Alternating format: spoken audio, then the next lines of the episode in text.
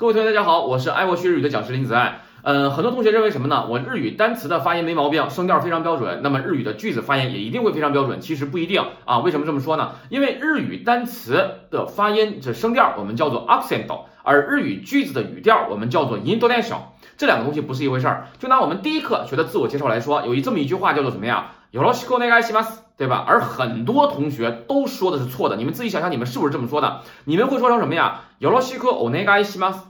是吧？然而标准的应该是 yoroshiku ne ga s 是平的连上的，也就是说，你看啊，yoroshiku ne ga s 对吧？你把这两个单词拆开，应该怎么说呢？yoroshiku ne ga s 但是连上之后变成什么呀？yoroshiku ne ga s 平的，对吧？你们自己想想，你们说的跟我是不是一样的啊？同学们一定要记住，最后一遍，yoroshiku ne ga s 来。